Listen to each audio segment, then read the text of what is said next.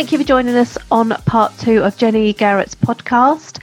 In this um, podcast, we'll be finding out how Jenny got to where she is now and the challenges she currently faces. And also, we'll be discussing how to encourage people to talk about the awkward subjects of money, uh, money within their relationships, um, and just really how to encourage that conversation. We'll also be discussing breaking gender stereotypes and wellness within the workplace.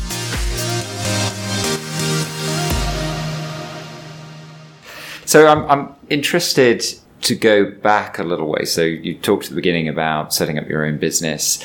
Um, I think it'd be interesting for listeners to the podcast just to understand your journey um, to being in a position of control and running your own business and deciding. So, where did your career actually start, and, yeah. and, and, and how? What were the sort of two or three key steps that led you to where you are today? Okay, so my passion was in marketing, and I had senior marketing roles. I really, really loved marketing, and my final role before I um, started my own business was in a leading business school. Um, uh, they're an international business school, and I was responsible for their marketing. And a colleague who's now a really good friend just knocked on my office door one day and said, Where next? Where are you going with your career? And I thought, I'm here. I've arrived.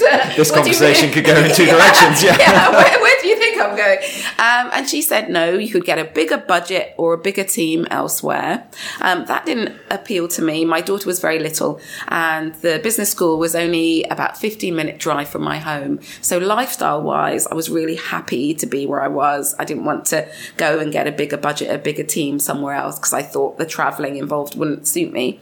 And then she said, How about training people in marketing? She said, You know, that could be really good on some of our leadership programs. At the time, I was absolutely terrified of public speaking. I would get sweaty palms, knees would knock, my voice would quiver.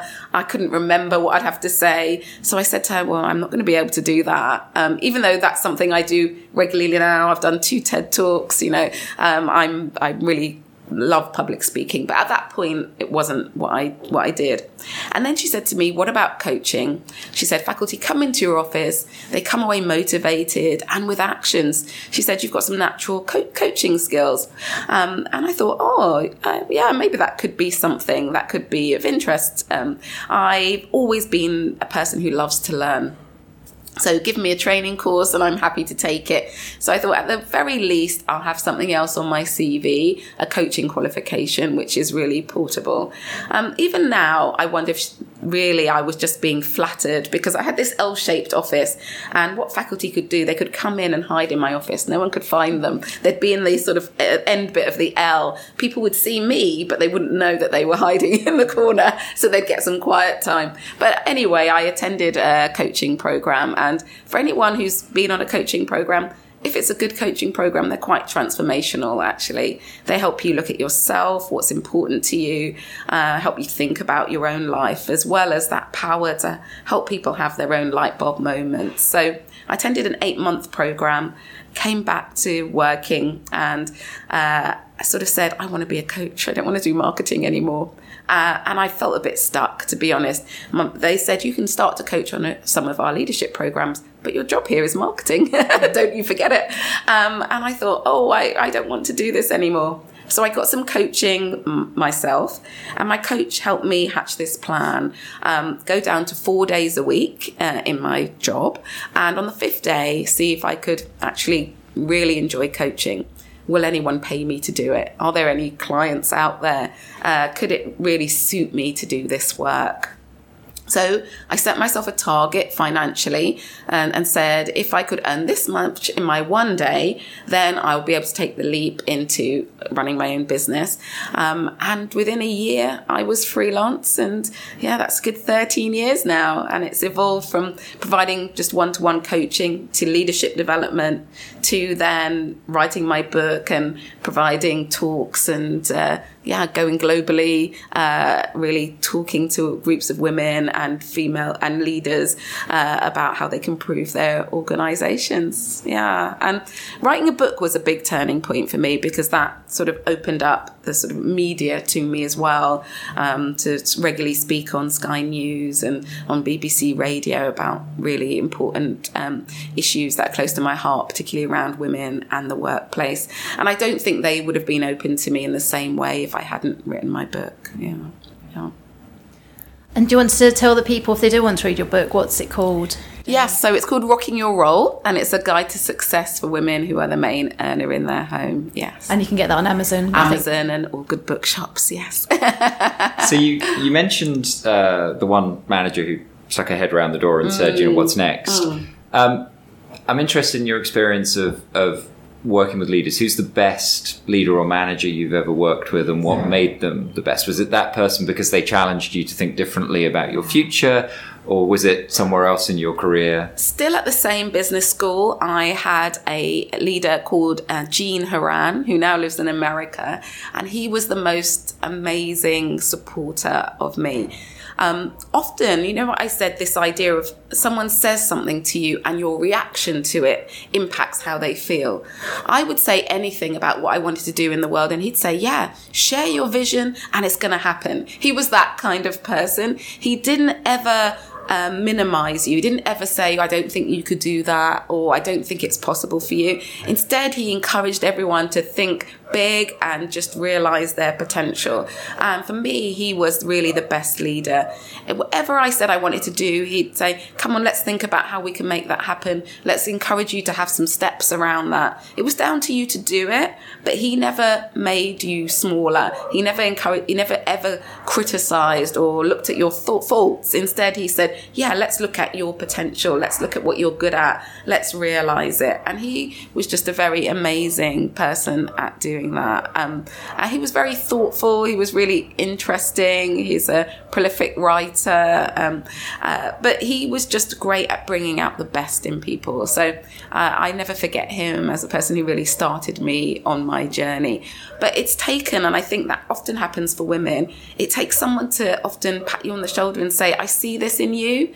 Um, you know, I think you can do that. Um, it doesn't always. They don't always realize the wonderful qualities and skills they have in themselves. And so I'd encourage you, you know, any leader, any man ambassador, any woman ambassador to, to notice people and give them positive feedback. Just to say, you did a really good job here, or I've noticed you're really good at doing this thing. Because it often takes someone to kind of reflect back at you what you're good at for you to think, oh, I could do more. I could really uh, use these skills and qualities. Not everyone has them. You're talking about encouraging others. I think one of the things I see a lot on social media is a lot of women saying, look, you know, instead of um, being negative about a woman, just encourage mm. women more. You know, mm. say something positive. Yes. And I think that's also the case in the, in the workplace. We need mm. to be mm. more supportive of each other in the workplace and encourage people to try things. Yes, I think um, a senior woman in the workplace, you're you're often in such a minority, yeah. and it's so isolating. And then you might have people looking up at you, um, you know, thinking, "Oh gosh, that person maybe they work so hard, or I wouldn't want their job. I wouldn't want to have to do what they do." So they might get that critique, and then they might be isolated in terms of their perspective in the boardroom as well. And so it can feel quite lonely. And so just a kind and supportive word genuine, you know, genuine feedback can be so helpful um, because even um, what I heard you say earlier about around um, a woman in your workplace who, uh, you know, is, is a real role model to others, that can be exhausting to be that, you know, often uh, in a very small pool of women, always being asked to kind of represent your gender or be that role model or be that ambassador. And actually, those people really do need encouragement because uh, it can it can be burnout. It can lead to burnout because you're doing all of that on top of your day Plus job day as job. well. Yes. Um, yeah. So it's it's a challenging role, and I'm sure uh, you know most of the time women really want to do this, but it's it's on top of all of the other things that we have. As I said, maybe doing most of the housework, maybe doing most of the caring as well. Um, and and so yeah, we really need to encourage each other. Just one thing on that, there's um, in terms of unconscious bias there is um, research that says that women and men are more biased against female leaders. So, you know, when women are in mo- more senior positions, where women are biased against each other in those positions, as well as men thinking, well, you know, um, manager means leader, or, or, sorry, manager means male, um, mm. for example. And so we have to be really careful about that bias that we experience. And when I've spoken to female leaders, one of the hard things that they uh, find is the way that they may deliver a message mm. is perceived as differently to then the same message being delivered by a man. Yes. And so how do you cope with that? Do you get harder, you know, with the reaction to it? How do we change that perspective within the working environment that actually it's the same message, but it's from a woman, so yeah. it doesn't mean that you know, you know, she's a bitch for saying it, no. where it may not be seen like that as a man. Yes. So there's a, there's different ways to go about this. I I do talk to women about thinking about how they craft their message, mm. but really, you know, this shouldn't be about fixing women. And I think if you hear someone say, "Oh, I don't like the way they that someone said that," I think it's up to you to say, if you heard it from a man, would you react in the same way? So I think it's about us challenging each other to think, uh, you know, or even asking ourselves, if I heard a man say that, how would I feel? If I wouldn't mind if he said that, then why should I mind if she did? And so there's a bit of unpacking for us in the, in the way that we the way that we hear things and and uh, um, acknowledge them. Um, I have definitely. I know that years ago, a woman came into an event I went uh, went to. She said, "Hi, my name is, and I'm the best stylist you'll ever meet." She said to me. I remember thinking, "Oh my gosh, who does she think she is?" You know.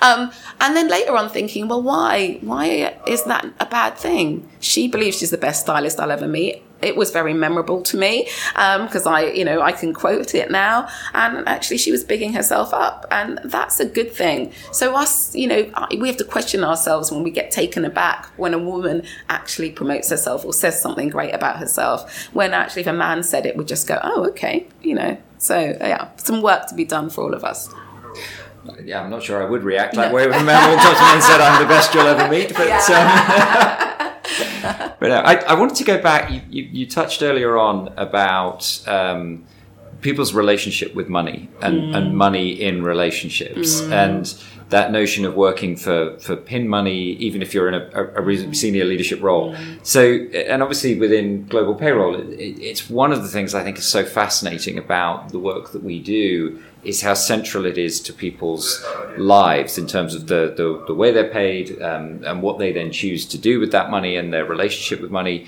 So, what's been your experience? Or do you have some some thoughts to share about how people get more comfortable talking about money and if they are the primary breadwinner how do they how do they deal with that? Um, and, and I think you mentioned there was one person you didn't finish the story. There was someone who said it was three very dark years. Mm. Did that lead them to stop being the the primary breadwinner, or did something change in the family dynamic that the other person was then earning more? So just curious if you could expand on that a little bit because I thought that was an mm. interesting area. Yeah, it's, it is interesting. On that particular, um, the relationship broke down, and that's what does happen sometimes. People's relationships break down, and they make sure that in the future they're not in a relationship where they're the breadwinner because they haven't been able to make it work. So, so sometimes there are some not very positive stories.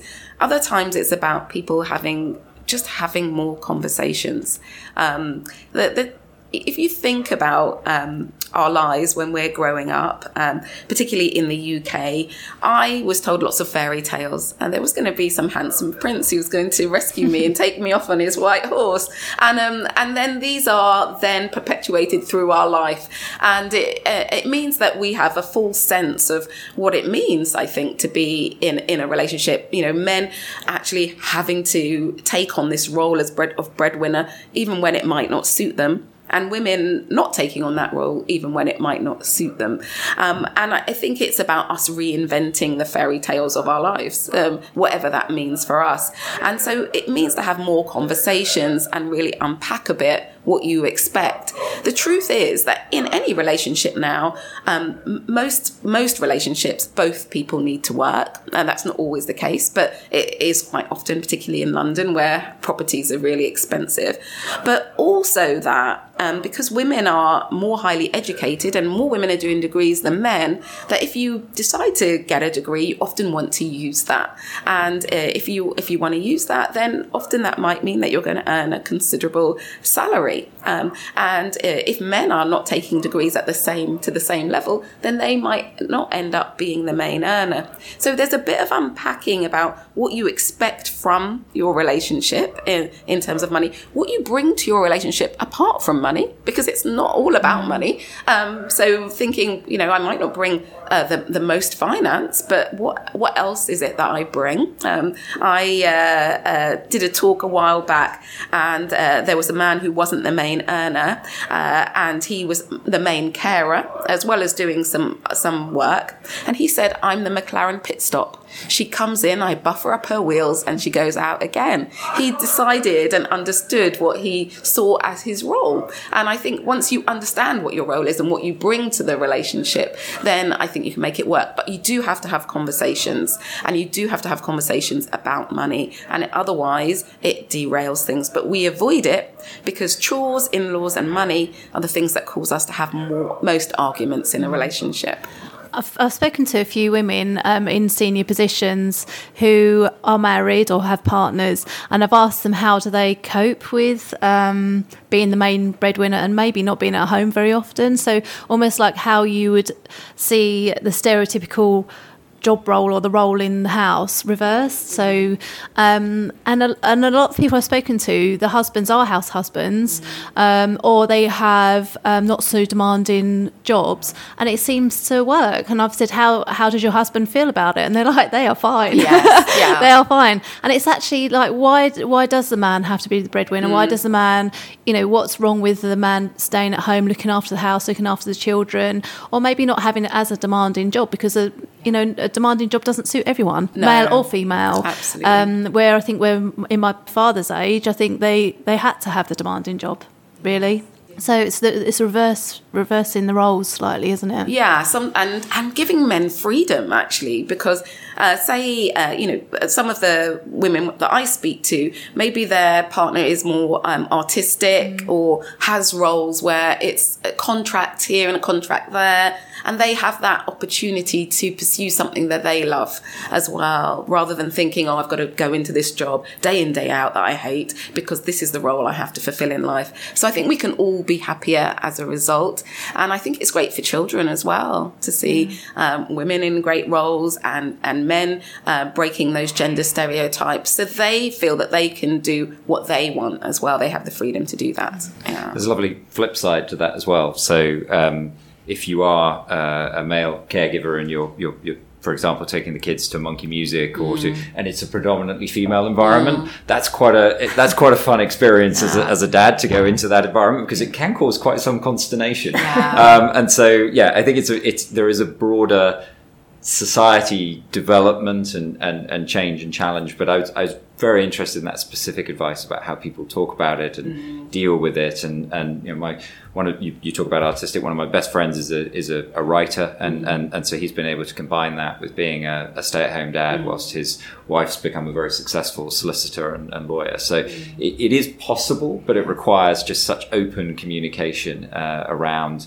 um, assignment of tasks and responsibilities and the difficulties that both partners will experience in a um, in an environment that perhaps still is a little countercultural. Yes. So the, Yeah. the female in the workplace, the man in the the, the childcare environment still throws back issues uh, even to this day. And I think uh, you know what you're saying uh, is so true. I think either men are seen when they're when they're not, uh, w- w- you know, when they go to what's it called, monkey puzzle. Monkey, monkey music. Monkey it's, music. It's, it's a brand. It's Yeah, a franchise. I've right. probably named something I shouldn't have done. But, um, But when they go any, to- any parent toddler group. Yes, or- any of yeah. those groups. It's either you're very exotic, oh, my goodness, aren't you amazing? Or sometimes a bit of suspicion. Why are you here? Why, you know, why? So it, it, it, exactly in the same way that it can be for a woman to, to be in the boardroom. It's, you know, why are you here? That sort of thing. Oh, oh, isn't it wonderful? We have a little woman here. You know, it's the same, the same thing, just different sides of that coin. And it, and I think um, it can be isolating for men as well. Um, you know, certainly it, it's one of the few environments where I felt very out of place Yes, and, and, yeah. and sweaty palms and not sure what was expected of me. So it's a good it's a good role reversal experience, I guess. yeah, Um, and uh, you know, but great to, to actually get the opportunity to do it as well. Yes, yeah. And with regard to money, I, what I found with couples is that they manage it very differently. Sometimes it's all in one pot and it's our money. Other times it's in, in separate pots. Sometimes the woman earns the money, but the man manages it um, because he's just better at, you know, he, he's seen as better at it or he has decided that's his skill. So, um, I, you know, I definitely don't think there's one way to manage money as a, as a couple, but I think you have to have the conversation so that you are doing it in a way that you've both agreed to and that you're both happy happy doing. I think that's key. So it's just communication, really. Yes, yeah. Like everything in Yes, life, yeah. isn't it? Communicate. it's interesting. We just in the conversation before we started recording, we touched on on well-being and and um, corporate organizations, particularly in the US. There's a lot more discussion about employee well-being, employee engagement. Um, so, very interested in your thoughts around well-being for the individual and how that fits in the work environment. Yes, and there's a huge amount around mental health now, and people really stressed um, because of the pressures of work and the pace at which we're working at the moment. And I think um, there's a lot organisations can do to support employees and understand the sort of pressure that they're putting on them. There are some organisations that I go to, and they say people retire at 50 they're just burnt out at 50. They cannot do this job beyond that.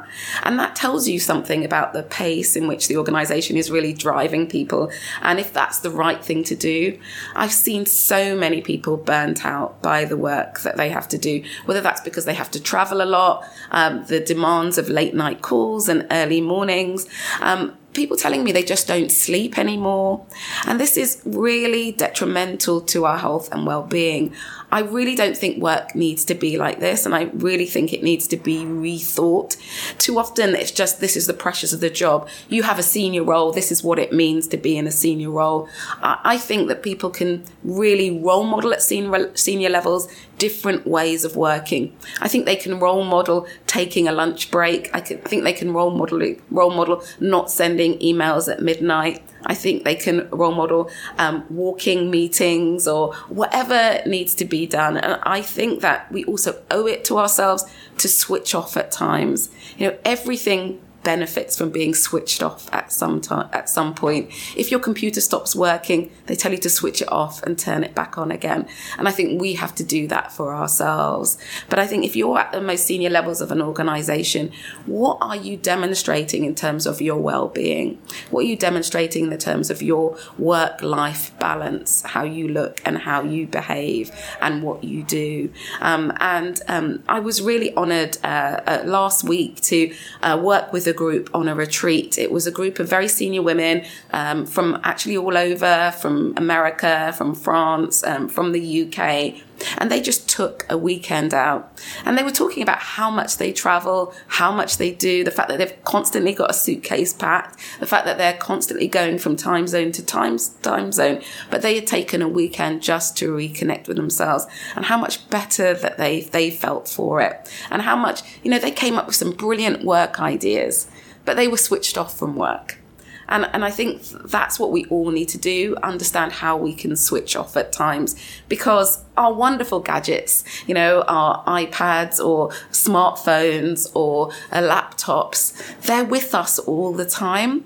And it means that even though we think we're switched off, we're not quite often. And we have to actually take some time out to do that um, and, and reconnect with what's important to us, reconnect with ourselves and reset ourselves on the new path we want to be on. So for me, well-being is key to our success and something that we we really need to focus on and something that I don't think we need to sacrifice for work.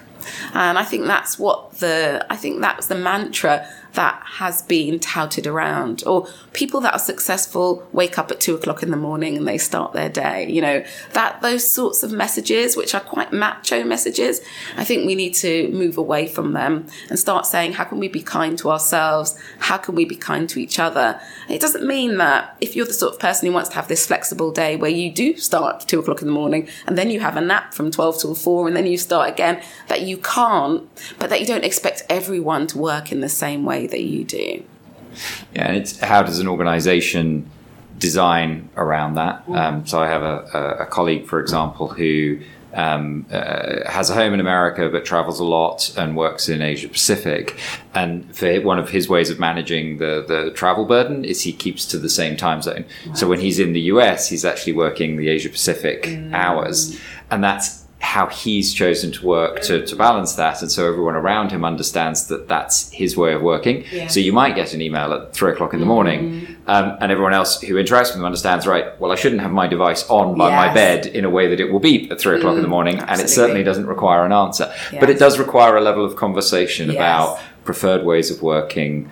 Um, working styles and expectations of the organization mm. about just because you receive an email at a certain time doesn't mean you have Absolutely. to respond to it. So it, it, that flexibility and that well-being, tailoring it around the individual, mm. and then making sure that as groups come together and work together, they they have an understanding of that. Yes, I've come across a lot of people actually taking um, emails off their phones now. Mm. Um, I don't know if I could personally do that, mm. or they leave their phone downstairs at night time. Yes. I know other people that take train journeys, just take train journeys just to have some like just go off to a four hour train journey yes. because the phones don't work yes. they can't get good emails but they just may do it every other month mm. just to have that downtime yeah. Brilliant. and just to have time to think yes. i think that's so I suppose it's quite an unusual unusual thing to do, but actually there is a method behind. You know, there is something behind that. Yeah. Um, so I think there's different things that people are doing now yeah, I, I, live in fear of when Wi-Fi is universally available on planes, and um, you're expected to. Yeah. I, I, get a lot of my best thinking done when traveling. Mm. Um, it's just having that time where you're disconnected from the wider world and listening to other people. Do you know what I mean? Like when you listen to other people, because that distracts you thinking, doesn't yes. it? And other th- and just watching the world go by. Yes. Sometimes yeah. actually, just people watching maybe yeah, absolutely. To get some stillness, really, isn't it? How can we get some stillness and not be um, worrying, you know, our minds constantly worrying and having to respond? Um, and I think for our own mental health, uh, I think it's just key. Uh, I think we don't realize it until we switch off and then we think, oh gosh, I feel better. Mm. Um, but when you're in the in the thick of it, you don't. Um, and people, it leads to overwhelm the, the, way, the way we're working currently. Um, and I think it leads to a lack of productivity, really. Busy fools. Um, there's a saying, busy is the new stupid. So, how could, you know, a recommendation for your well being is how could you be less busy? And I think um, you just mentioned mental health as well. Mm. Maybe having that discussion at work. Um, I think mental health is all sorts of different issues, mm. isn't it? Mm. And actually feeling comfortable to have a discussion mm. with somebody at work if you are struggling. Yes, yeah, breaking the stigma around having those kinds of conversation. There's, um, I deliver some webinars around mental health. So sometimes there's 150 people um, on a webinar, and I will find a, a good percentage, you know, maybe 10% will disclose something around their own mental health mm. and and that they haven't been able to disclose in the workplace. Um, so if we think about that, whatever your organisation, um, I mean, this is just you know me saying, but one in ten, maybe one in seven people are experiencing something, or someone close to them is, um, which is affecting them, um, and they might not be able to talk about it. So that that sense of can I be a listening ear? Can I let someone know that I'm here for them, uh, even if they don't necessarily want to disclose, ev- you know, everything that's happening? Um, I, I think is very very important. Yeah. And alongside well-being, I, I, hear increasing discussion of financial wellness and the, mm. the role that money plays in people's yes. stresses and anxieties. Yes. Um, and so we've talked a lot about people taking control and exercising decisions, but we also recognise that there's there's many jobs and many working environments where you don't have that flexibility mm. and you don't have mm. that control. And I think it's topical on a on a day when another payday lender um, yeah. has, has pulled out of the market. Oh, really? Just, yeah, so that was in who's, the news who's, uh, who's this morning. Out? Um, I forget the details Okay. of the, They had, the they company. had 3,000 Um, complaints in the first six months of this year, so they've Right. pulled out now. Yeah. So just understanding again in the context of the world that, that we live in from a, a payroll and, and, and, and how people interact with financial wellness and understand what they're getting paid, how they're getting paid. When we've talked about people actually understanding their pay slip and that surprise for a lot of millennials in the first job that there's Yes. something called tax and it gets withheld and Yeah. deducted from the pay Yes. slip. So I think there's a lot of education opportunities and information opportunities um, that can help manage how people's financial wellness is is part of the overall sense of, of well-being. Yes, and there are some organisations. I don't know if yours does that. That helps um, people to save as well. So they're actually um, creating pots where people can save, and then perhaps have the, that bonus at Christmas or or whenever some point in the year. So yes, that responsibility within that. And and talking about finances, we've talked about female breadwinners or breadwinners generally. Um, there's also something about financial abuse in relationships as well. That sometimes people who earn the uh, the biggest part of the income can withhold money from the other party and, and cause an issue. So the financial wellness within organisations, with uh, also the financial health within a relationship about how how you discuss and manage um, finances. But yeah, absolutely right. Helping people to understand how to make the most of their money, um, how to build wealth, how to manage it. Um, it's not something that's taught in schools, um, and people can stumble through life with quite a lot of difficulty. Yeah.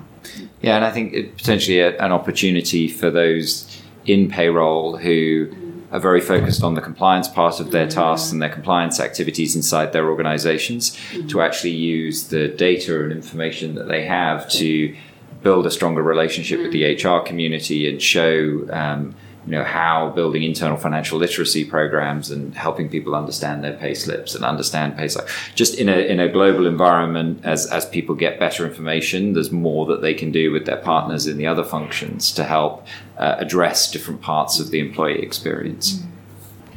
If you look at your your current role what would you say is your biggest challenge in your current role? I think the biggest challenge um, in my current role, but I think in work generally, is to focus on what's important, um, not what's just urgent. I think things are coming at us at such a rate.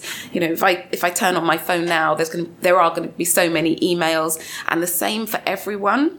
Um, and I think there's just so much distraction, and I think as a result of that, I, I think it's really hard sometimes to think what's the really important work that I should be doing today that's going to make the difference for the long term. I think quite often uh, it's so easy just to, to go from day to day, from week to week, and not know the difference that you want to make in a year or two years. So my challenge is always trying to take that step back and think what's the important work I need to do and do that with my clients too. Okay, you're coming to me about time management for today, but actually, if we focus on why you do your work or the important things that you want to achieve, maybe that's going to be better than worrying about this small challenge that you have right now. And do you think that people, or in your experience, do you find that your clients and the people you work with really understand what they're working for? Do people have a good sense, or do they get caught up in the day to day and just lose sight of that over time? I think they get caught up and we need not that they didn't have that sense but i think you have to be you have to find ways to reconnect yourself with the really important work that you want to do or the customers you want to serve or the difference that you want to make. Uh, and i think um, for me and for the clients i work with it is that that's that's a real challenge with that the constant demands and the constant information that's being thrown um, thrown at them all the time. Yeah, yeah. So I think that's the that's one of the biggest challenges. Um, yeah, and yeah, I think it's distraction. Yeah, distraction. There's so much, isn't there? There's so much exciting, uh, exciting opportunities, wonderful things to find out, things coming at you on Twitter, interesting ideas to explore, how to just focus on yeah on your on the path that you want to be on So I think just in the conversation you talked about you know, this what we control, what we influence, and the things that are out of our control, and then you talk about stepping back and, and taking a moment to sort of reassess what are you working for, what's the purpose, you know, as opposed to getting caught up in the the detail.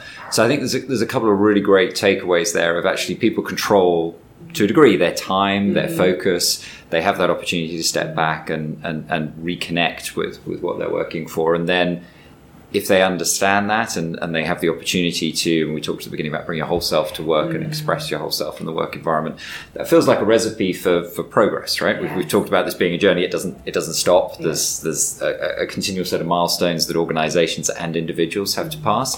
But that feels like a great way of actually understanding what you control, what you want to work on, and then being very deliberate in in how you partake in work to, to help make that happen. Absolutely. So that's really great advice and, and feedback and really useful conversation. Thank you. Yeah, great to speak with you both. Thank you so much. Thank you, Jenny. It's been really inspiring and um, could have spoken all day. Yes. but um, thank you for spending time with us. And um, we hope you join us on our next podcast. Thank you. This podcast is made possible by ADP Global Payroll, giving you the confidence and transparency to transform global payroll into an engine for growth. Begin your journey at adp.com forward slash worldwide and connect with your local global expert.